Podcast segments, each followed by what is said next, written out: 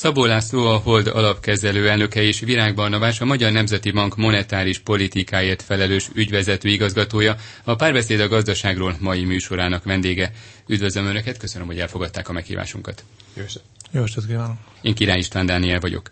A mai műsorban a makrogazdasági változások lehetséges irányairól, a nemzetközi gazdasági környezetről lesz szó, és mindenek előtt a New Yorki tőzsdén október második felében többször is nagyobb esés volt. Milyen okai lehetnek ennek? Globális, helyi gazdasági vagy politikai? Szabó László? Én azt gondolom, hogy alapvetően három fontos ok lehet. Az egyik, hogy a közel egy évtizedig tartó pénzbőség, kamatcsökkentések, jegybanki eszközvásárlások ideje úgy tűnik, hogy lassan lejárt. Az amerikai jegybank már fél tucatszor kamatot emelt, és csökkenti a mérleg főszegét. Úgy tűnik decemberben a Európai Központi Bank is befejezi az eszközvásárlásait. Tehát én azt gondolom, hogy egyrészt ez a itozatosan laza monetáris környezet és pénzbőség, ez most, most így az ellenkezőjére vág. Szépen lassan, nem lesz ez egy brutális folyamat, de szépen lassan azért a rendszerből jön ki a pénz, és ahogy a pénzbőség egy fantasztikus jó környezet a tőzsdéknek, nyilván ez az összehúzódás ez egy kis e, hátrányt jelent. A második dolog, hogy nagyon érdekes, és nyilván az elsővel nem teljesen függetlenül működő dolog, hogy nagyon-nagyon hosszú idő után jelentkeztek olyan indikátorok, amik bizonyos lassulásra utalnak. Persze ezek az indikátorok meg tudnak változni néhány hónap múlva, tehát lehet, hogy ezek csak ilyen ideiglenesen romló indikátorok, de most sok befektető azt gondolja, hogy ez a nagyon-nagyon dinamikus világgazdasági növekedés, ez most lefordulni látszik. Egyrészt nyilván nem lenne ez nagy csoda, tekintve ennek a ciklusnak a nagyon-nagyon hosszú idejét, de tény az, hogy nincs benne a várakozásokba egy erős lassulás, hiszen még az év végén, vagy az év közepén is folyamatosan emelték a jövő évi előrejelzéseket a világgazdasági növekedésre vonatkozóan az elemzők. Tehát ez mindenképpen meglepetés lenne, ugyanakkor most egy kicsit így benne van a levegőben, mindenki azt látja, hogy ez egy ideglenes dolog, vagy pedig tartós tendencia kezdete. A harmadik dolog, amit sokat emlegetnek még, de szerintem inkább csak egy ilyen kiváltók lehet, ez a, ez a nyilván azt gondolom, ez a kínai amerikai visszáj, ami most éppen ebbe a kereskedelmi háborúba ölt testet, ez, ez egyre többeket nyugtalanít, és egyre többen látják, hogy itt nem egy vámháborúról, hanem sokkal inkább egy geopolitikai elsőségért folytatott harcnak az első állomás. Röviden ennyi. Virág Barnabás, korrekció vagy a recesszió jelei? Én általában azt gondolom, hogy óvatosan kell bánnunk a válság kifejezéssel. Picit, hogyha visszagondolunk a 2007-2008-as időszakra, akkor ott ugye emlékezhetünk, hogy alapvetően egy olyan helyzetben voltunk, amikor nagyon váratlanul érte a válság a világ közgazdászait, ugye nem véletlen, hogy Erzsébet királynő is még rákérdezett 2008 novemberében a London School of Economics-on, hogy egyébként miért nem volt ezt képes senki sem előre látni. Én úgy érzem, hogy picit most egy, ez a, a ló másik oldalára estek át a közgazdászok, és most mindenki így próbál picit így bebiztosítani magát, hogy Hát most legalább nem mondja senki azt, hogy nem, nem mondtuk azt, hogy válság lesz, és én, én látok egy ilyen hullámot is mögött az állandó válság várás mögött, ami, ami most a, a médiában látható. Magyarországon egyébként a közgazdászok egy csoportja már nem tudom, 2010 óta folyamatosan várja, várja a válságot, tehát nekem erről mindig az jut, mindig az jut eszem, hogy van egy órám, ami nem jár, akkor bár az nem működik, de minden nap van két olyan időpont, amikor egyébként pontos időt mutat, tehát hogy óvatosan azt gondolom ezekkel a, ezekkel a, a várakozásokkal. Kétségtelen, hogy válságok voltak, és válságok lesznek a jövőben is, tehát azt gondolom a világgazdaság működésének ez a menete. Ugye a nagy kérdés az az, hogy ugye hol fog és mikor fog le kialakulni ez a, ez a válság szituáció, és milyen típusú válságra számíthatunk előre tekintve. Az egyértelműen látszik, hogy vannak sérülékenységi pontok, vagy vannak olyan aknák a világban, amelyek úgymond hát ezeket a, kiválthatják ezeket a problémákat.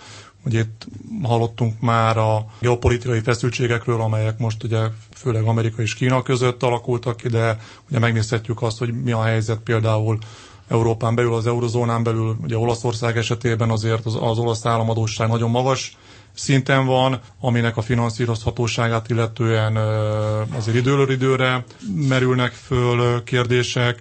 Ugye ugyanezt látjuk, hogy általában a feltörekvő piacokon az a, az a viselkedés, ami ugye az amerikai jegybank esetében indult, hogy folyamatosan emelik a kamatokat, azért azt látszik, hogy időről időre egy-egy turbulenciát okoz, egy feltörekvő piaci tőkekiáramlást. Tehát látható, hogy nagyon sok olyan gócpont, olyan sok akna van a, a világban, amelynek a, a kiterjebedés, kiterjebésedés egyébként válságokat vagy, vagy problémákat okozhat, én azt gondolom a, a világban előre tekintve.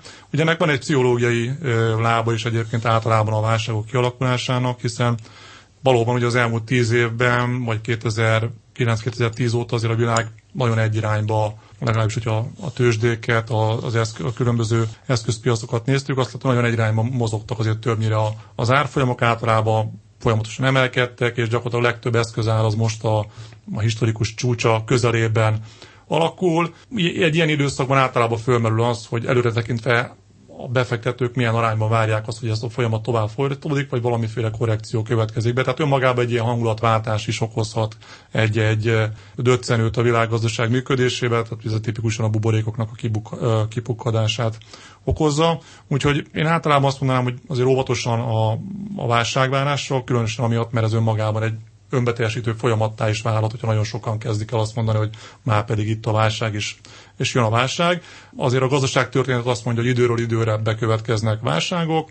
Ugye azt gondolom az a fontos, hogy hogy adott gazdaságot, jelen esetben a magyar gazdaságot minél inkább felkészült állapotban és stabil állapotban tudjuk ezt a helyzetet majd kezelni, és megfelelően reagálni rá. És ezeknek... Én, bocsánat, én annyit hadd tegyek hozzá, hogy ugye szerintem válság, nem válság, tehát inkább most szerintem amiről talán érdemes beszélni, hogy lesz-e lassulás a világban. Ugye az elmúlt években egy nagyon-nagyon komoly gazdasági növekedés volt, Amerikában és Magyarországon nagyjából egy 6-7 százalékos nominális GDP növekedést láttunk. Ugye hát, hogyha mondjuk van egy Amerikában is 4 százalék fölötti gazdasági növekedés, egy 3 százalékos infláció, nominálisan 7 százalékkal nő a GDP.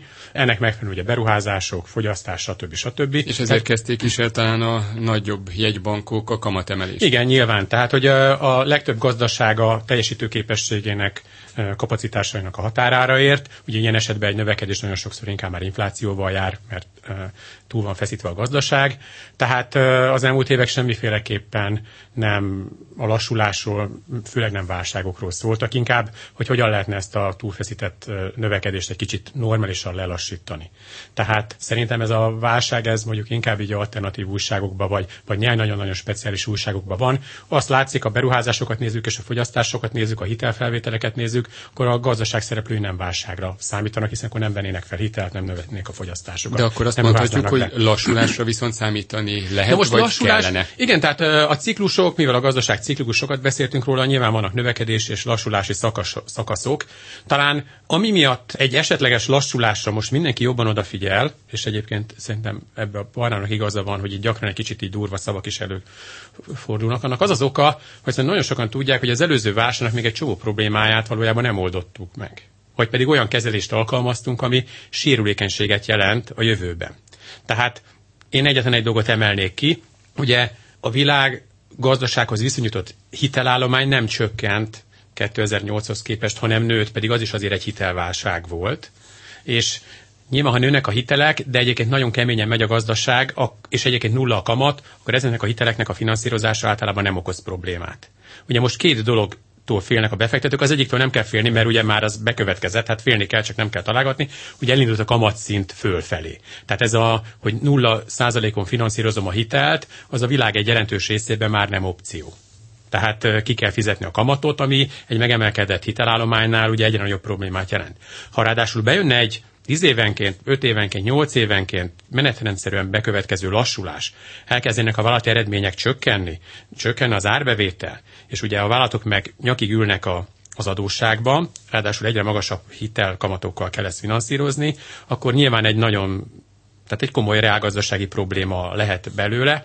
Tehát azt gondolom, hogy ami miatt egy kicsit jobban tartanak a, a vagy jobban tart a közgazdaság egy része egy erős lassulástól, annak az az oka, hogy közben a hitelállományok azok, azok, azok jobban kiépültek, és ez problémát okoz. Természetesen a hitelállományok további felépülése az nem egyenletesen történt meg a világban. Tehát vannak régiók, akik ebb, ami ebbe a tendenciába jobban érintettek, vannak olyan régiók és országok, amik egyébként kevésbé érintettek. Nagyon példát kérem. Hát például Magyarország csökkentette az adósságát, és mondjuk Kína pedig iszonyatosan növelte.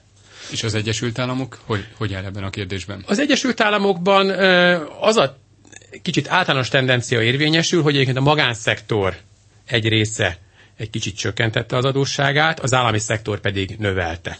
Egyébként nagyjából Európában is erről van szó. A magánszektor sok esetben csökkentette az adósságát, az állami szektor pedig emelte. Egyébként Olaszországra csak egyetlen egy mondatot hadd mondjak, mert olyan sokszor előkerül. Olaszország egyáltalán nem, az olasz gazdaság nem egy eladósodott gazdaság.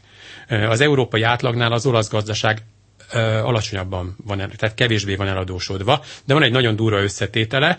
Az államadóság nagyon-nagyon magas, tehát Európában a görög után a legmagasabb, a magánszektor adóssága pedig szinte a legalacsonyabb. A nagy jegybankok lépései egymást kell, hogy kövessék. Ebbe gondolom a Magyar Nemzeti Banknak is be kell kapcsolódnia, vagy akár a kisebb európai jegybankoknak is. Ez mondhatjuk, hogy egy láncolat, hogyha a világgazdaságban, a világban elindul egy folyamat, akkor kénytelen ahhoz mindenki alkalmazkodni? Én azt gondolom, ennél sokkal árnyaltabb a kép. Csak egy gondolat elejéig, hogy térek vissza arra, amit a, amit a Laci mondott. Én is azt gondolom, a problémáknak egy jelentős része az abból jön, hogy nem siker, hogy a világnak a egy elég jelentős részében nem sikerült megoldani azokat a feszültségeket, hiányosságokat, amelyek a legutóbbi válságot okozták, illetve vannak következményeként jelezték. Tehát arra gondolok, hogyha a nagy gazdaságpolitikai ágak működését nézzük meg, mondjuk akár Európában, de a világ nagyon sok részében, akkor azt látjuk, hogy általában a reakció az az volt a legutolsó válságra, hogy gyakorlatilag a jegybankok nagy generális általános programokat nyomták a gázpedált, amit lehetett, azt megtettek a, a, a helyzet stabilizálásért. Közben a másik oldalon, fundamentális oldalról ugye nagyon sok ö, probléma nem lett megoldva. Tehát strukturális növekedési képessége azért nagyon sok gazdasági régiónak az nem javult, tehát nem növekszik a termelékenység, nincsenek új megoldások, nincsen folyamatosan növekvő vállalati beruházások, és alapvetően ebből a kettőségből látszanak azok a feszültségek, amik most én azt gondolom körvonalazódnak az eszközárak piacán, hogy miközben az árak azok folyamatosan mentek előre, közben fundamentális oldalról a gazdaságok teljesítő képessége, én kifejezetten Európában azt gondolom, hogy ez egy hiányosság, az nem javult. Ez egy probléma, és a másik kérdés ugye mindig a, a, az recessziók vagy a válságok kapcsán az, hogy mekkora mozgástere van a gazdaságpolitikának arra, hogy ezekre reagáljon, és ugye itt jöhet be például a, a, a kamatpolitika. Ugye például a Fed esetében, tehát az amerikai jegybank esetében a korábbi válságszituációk azt mutatták, hogy re, nem, nem szeretem azt a, nem szeretném állandóan a válságszót használni, tehát mondjuk azt, hogy recessziós időszakok azt mutatták, hogy a jegybank, az amerikai jegybank, amikor azt érzékelt, hogy a gazdaság kezd elgyengülni, akkor általában mondjuk olyan 500 bázispontot, tehát 5 százalék pontot csökkentett az alapkamatán. Ugye most azt látszik a jelen helyzetben, hogy a, mondjuk a várhatóan a következő évre a jelenlegi előrejelzések szerint kb. 3%-on fog állni az alapkamat.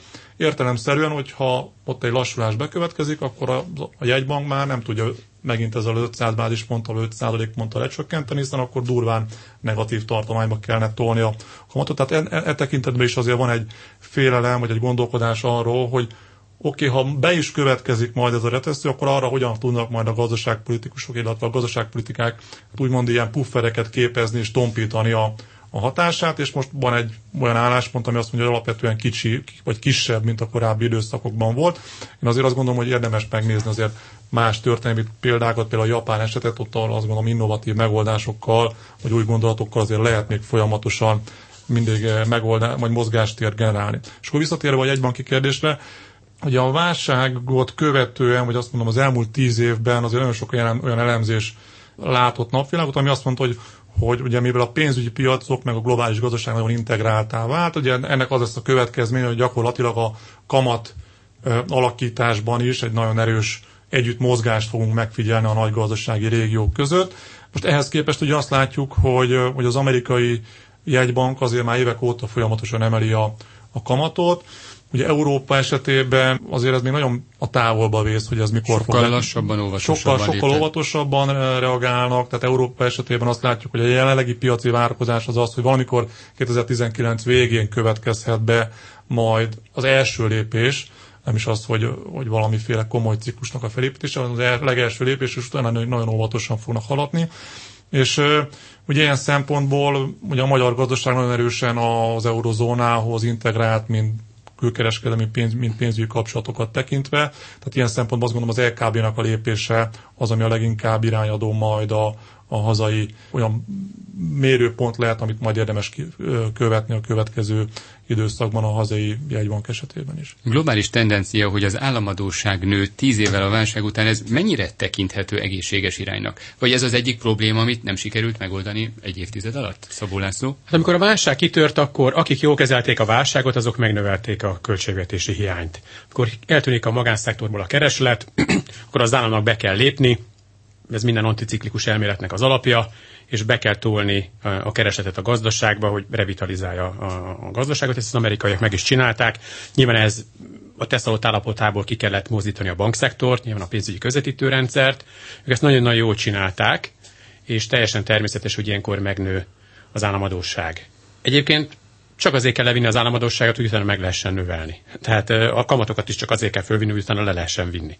Tehát, tehát a gazdasági gazdaságpolitikai eszközrendszerek azok tudjanak működni. Ugye a probléma ott kezdődött, hogy amikor beindult a gazdaság, tehát amikor arról beszélünk, hogy van egy 7%-os nominális gazdasági növekedés akkor az USA-ban, akkor gyakorlatilag csinál mondjuk az amerikai állam egy 800 milliárd dolláros államháztartási hiányt. Tehát ilyenkor sokkal-sokkal anticiklikusabban kellene viselkedni, tehát ilyenkor ugye a puffereket eh, meg kéne képezni, és míg a monetáris politika egyébként hűti a gazdaságot, addig Trumpnak az adócsökkentése ugye gyakorlatilag rekordközeli hiányt okoz. Hát legalábbis recessziós időszakoktól eltekintve rekord magas államháztartási hiányt produkál, és ez nyilván a gazdaságpolitikának az eszközrendszerét jelentős mértékben csökkenti.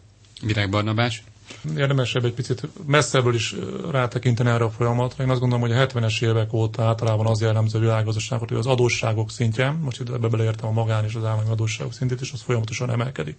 Tehát ilyen szempontból azt mondhatjuk, hogy az adósság növekedése az egy fontos katalizátora, vagy, vagy, is, vagy tényezője volt a gazdasági növekedésnek, a világgazdasági növekedésnek a 70-es évek óta.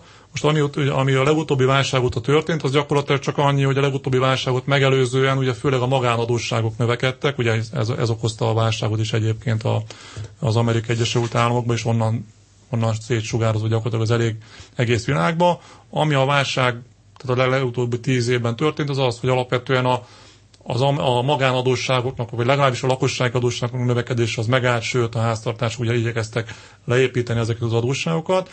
Közben ebbe a szerepbe belépett az állam, és egyrészt átvállalt magánadósságokat, másrészt önmaga is hogy az adósság növelésével pótolta, ahogy a Laci is említett, azt a kieső keresetet, amit egy ilyen válság előidéz. Tehát én azt gondolom, hogy ez egy generális jellemzője a, a világgazdaság növekedésének gyakorlatilag a 70-es évek óta, hogy az adósságok azok folyamatosan növekednek, és ez nem véletlen, hiszen önmagában a, a pénz teremtése a világban az alapvetően hitel formájában történik. Tehát vagy a, vagy a magánszektor felé nyújtott banki hitelek formájában, vagy az állam által megképzett adós, államadóság formájában. Tehát az alapvetően ez egy, ez egy tulajdonsága a jelenleg fennálló pénzrendszernek, hogy adósság formájába került be az új új pénz, vagy a friss pénz, vagy az új likviditás a, a gazdaságba. Attól függetlenül ez egy, ez, egy, ez, egy, ez egy probléma, hiszen ugye az látszik, hogy, hogy azok a szereplők, akik ezeket az adósságokat egyébként magukon viselik, azok egy idő után nem képesek ezt az adósságot visszafizetni, tehát ez igaz a magánszereplőkre is, ugye, ahogy említettem a legutóbbi válságot, pont ez okozta, hogy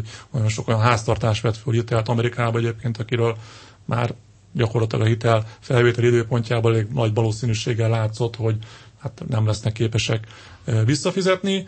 Most gyakorlatilag ugyanezt éljük meg az államok szintjén, tehát nem véletlen az, hogy folyamatosan a, a, a, a, a hírek meg az elemzések középpontjában látjuk azt, hogy igen, akkor az olasz államadóság, a, most akkor lesz egy újabb görög államadóság kérdés, az argentin, tehát hogy, hogy alapvetően ezeknek az országnak az államadósága, ez, ez fenntartható, finanszírozható-e a jövőben is stabilan.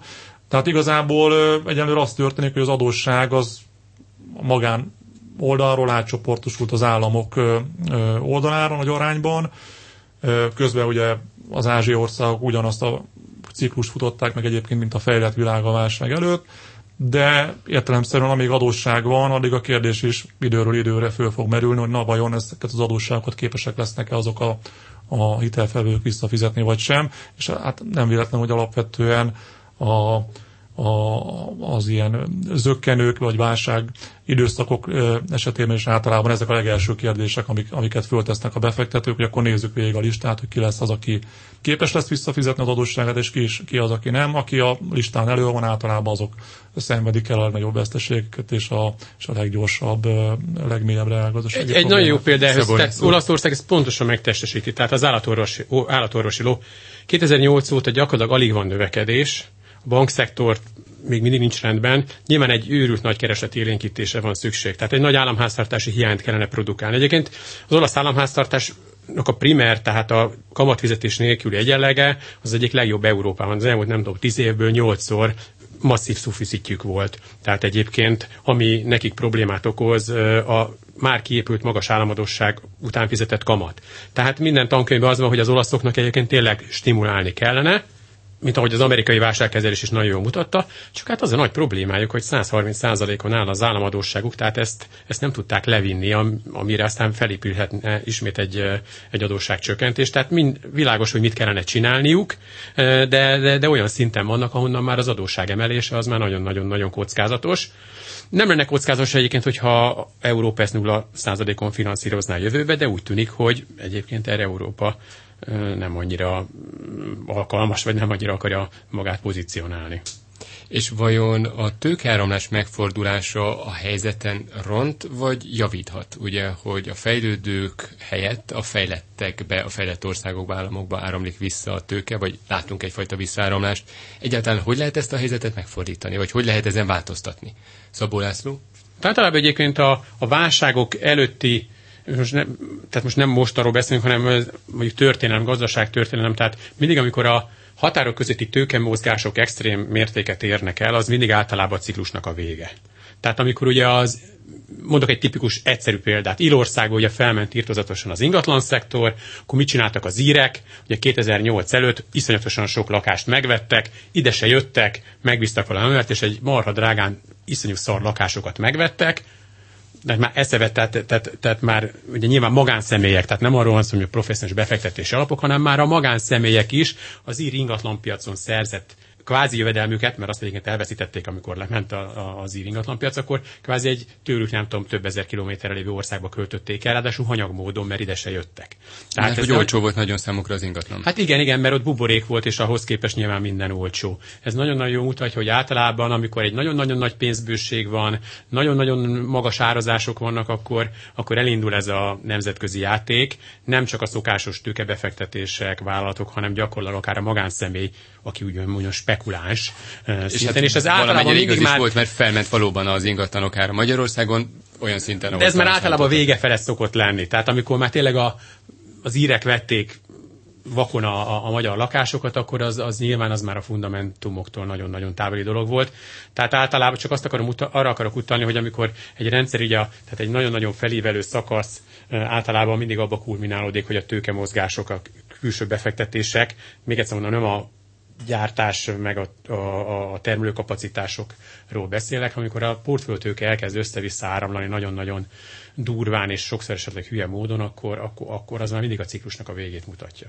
Virág Barnabás?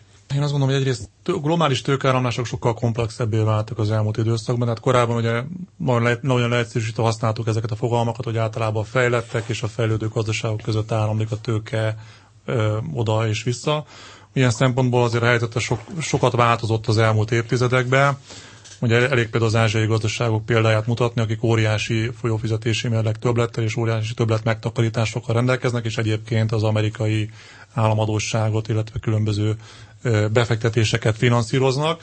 Tehát azon egyrészt sokkal komplexebb a helyzet. Másrészt, amikor bekövetkezik ez a hangulatváltás a, a világban, tehát hogy mondjuk van egy hangulatromlás, akkor általában azért az látszik, hogy két, tip, két reakció érkezik a befektetőktől. Először általában az első lépés az, hogy van egy általános ijegység. És akkor valóban elindul ez a kockázatos eszközökből kivonjuk a, a, a, a forrásokat, és azt igyekszünk minél, minél inkább biztonságos meredékbe elhelyezni. Viszont az is látszik, hogy az elmúlt időszak tapasztalatot is mutatnák, hogy a második lépésben azért már egyre finomabban gondolkodnak a befektetők, és elkezdenek diversifikálni a, a, a befektetések között, és ebben azt gondolom, hogy például a régió, a Visegrádi régió az egy nagyon jó ö, pozícióban áll jelen pillanatban, egyébként ezt mutatják az elmúlt időszaknak az adatai is, hogy általában az látszik, hogy akkor a, a, a fejlődő régión belül ugye elkezdenek fókuszálni azokra a régiókra, amelyek viszonylag stabilak, magas növekedési potenciálra rendelkeznek, és alapvetően ott egy ilyen többlet tőkáramlás jelenik meg, ami aztán stabilizálja a helyzetet, és a Visegrádi régió azon belül Magyarország az tipikusan ilyennek minősült az elmúlt időszakban. Bocs, Magyarország. Még, még egy mondat erejéig, tehát hogy jobban összefoglalva egy mondatba. Tehát, hogy amikor őrült tőkáramlások vannak egy ciklusnak a vége felé, akkor ezek mindig segítenek olyan egyensúlytalan állapotokat fenntartani, amik egyik normál esetben nem. Tehát például a török folyófizetési mérleg, eh, illetve a török bankrendszernek a finanszírozása pontosan egyébként nem jó példáz ezt a dolgot, hogy egy úgymond egy kevésbé pénzbő időszakban, ahol egy kicsit eh, szigorúbbak a tehát a pénzbefektetési elvek nem finanszírozna a világ tartósan ilyen mértékű egyensúlytalanságot. Magyarország tőkevonzó képességéről is szó lesz a hírek után. Szabó László, a Hold alapkezelő elnöke és Virág Barnabás, a Magyar Nemzeti Bank monetáris politikáért felelős ügyvezető igazgatója, a párbeszéd a gazdaságról mai műsorának vendége. Hírek után tehát folytatjuk.